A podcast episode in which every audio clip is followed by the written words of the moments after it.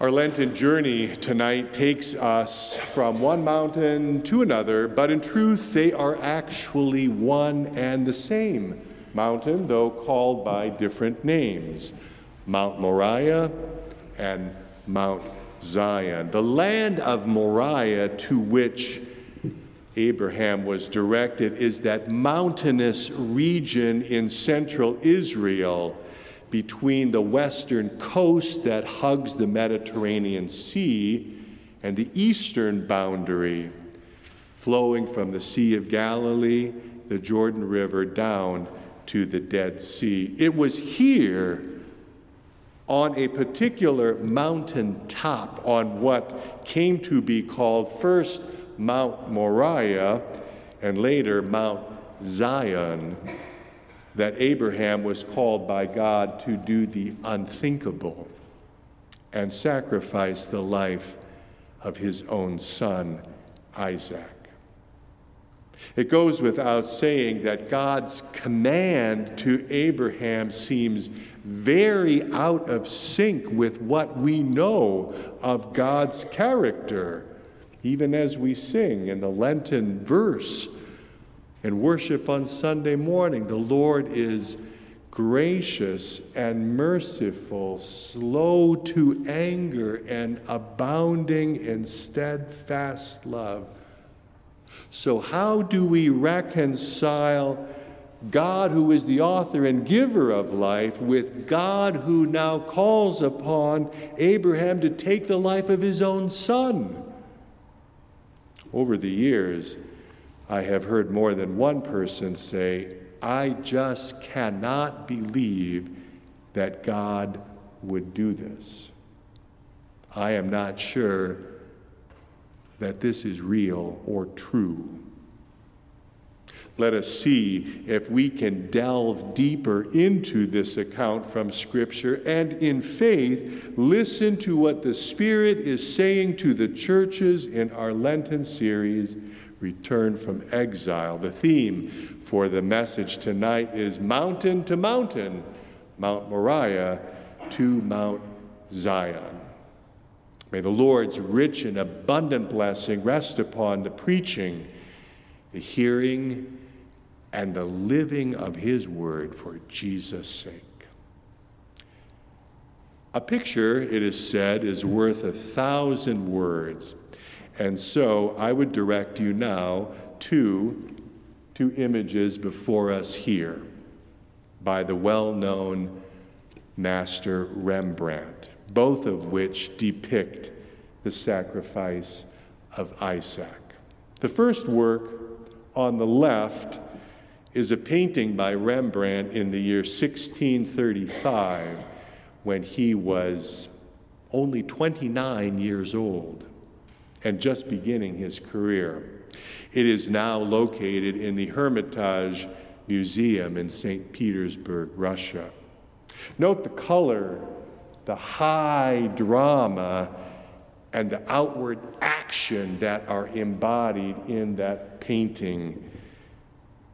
Compare that then with the etching on the right, also done by Rembrandt but 20 years later, in the year 1655, that etching is now located in the Israel Museum in Jerusalem. It lacks the color, the high drama, and the outward action of the painting 20 years before, but I believe it is more mature and carries with it a deeper level of understanding and feeling.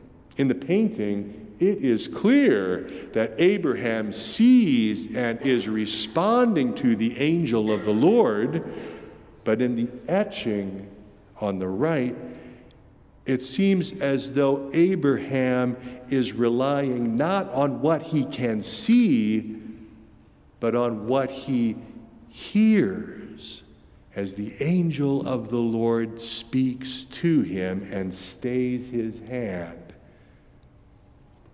We should bear in mind that nowhere in this account in Scripture are we told that Abraham actually ever saw the angel of the Lord. What we are told, not once, but twice, is this The angel of the Lord called to him from heaven. In that etching, that later rendering of this account from Scripture, I believe Rembrandt captured that inward hearing as Abraham heard, not just with his ears, but also with his heart, and responded to the angel of the Lord who called to him. God called Abraham to do the unimaginable. Can we fathom what he must have endured in knowing what he knew on that long journey toward Mount Moriah? What awful, gut wrenching emotions he must have experienced. But why? Why did God ask Abraham to do this? We are told why in the first verse of the lesson. After these things, God tested Abraham. A test as any teacher or any student will tell you, is administered to see what a learner knows, how much he or she has mastered. God had already made a covenant of divine commitment with Abraham, but now faith in the God of that covenant was being tested. Testing is not the same as temptation. A test is intended to strengthen, to build up, whereas temptation is intended to undermine and destroy.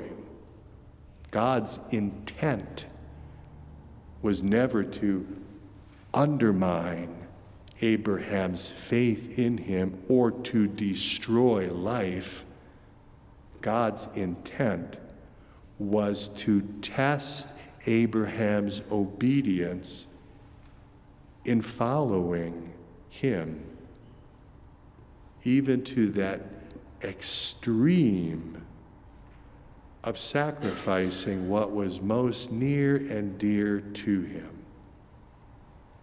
Truth is, the Lord always tests his children, testing our faith and obedience in following his commands. We may not be tested to the extent or degree that Abraham was, but for any child of God, make no mistake about it. Testing is part of our journey of faith. There are indicators in this story that point us ahead to another sacrifice.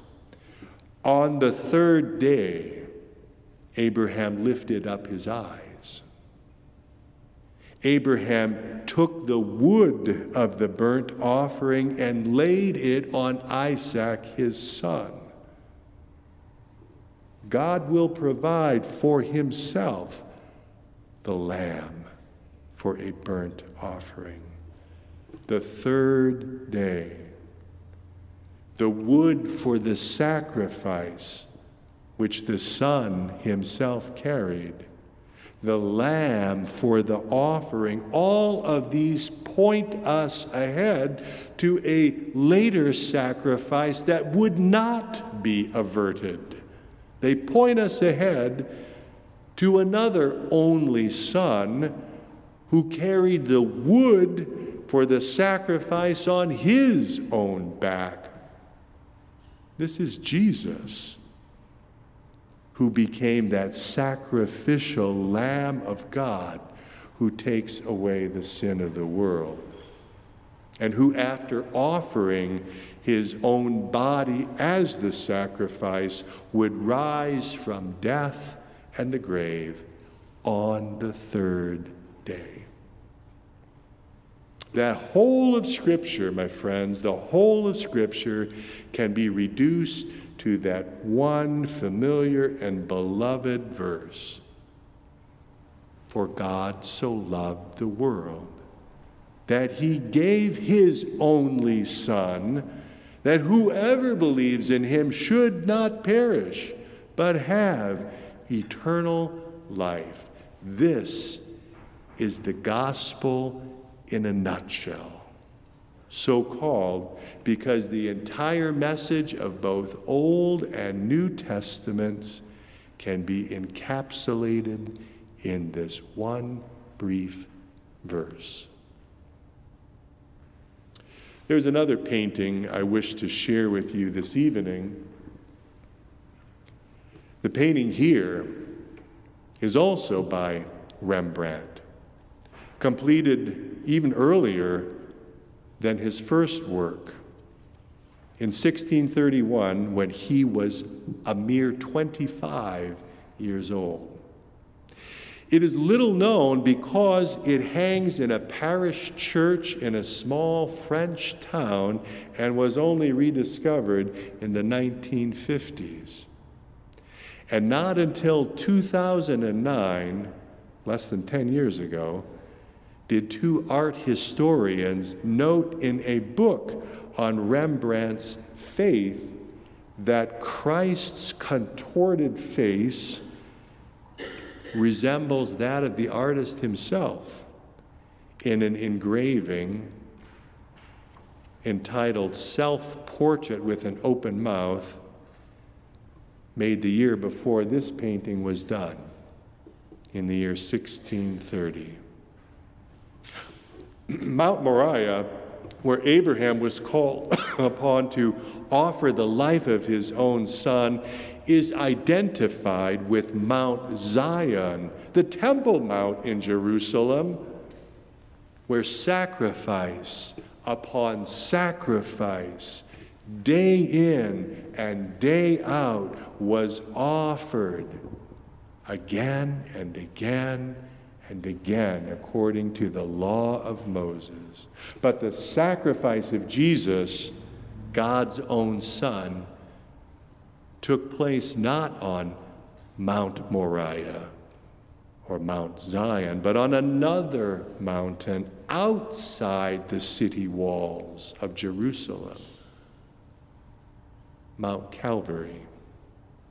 No angel of the Lord stopped this sacrifice as the sinless Son of God poured out his blood and offered his life as payment for all of our sins. This is where our return from exile begins with what God in Christ has done for us. For by a single offering, Jesus has perfected for all time those who are being sanctified. May our Lenten journey help us to keep our eyes fixed on Jesus, the author and perfecter of our faith, who, for the joy that was set before him, endured the cross scorning the shame, and is now seated at the right hand of the throne of God. Thanks be to God. Amen.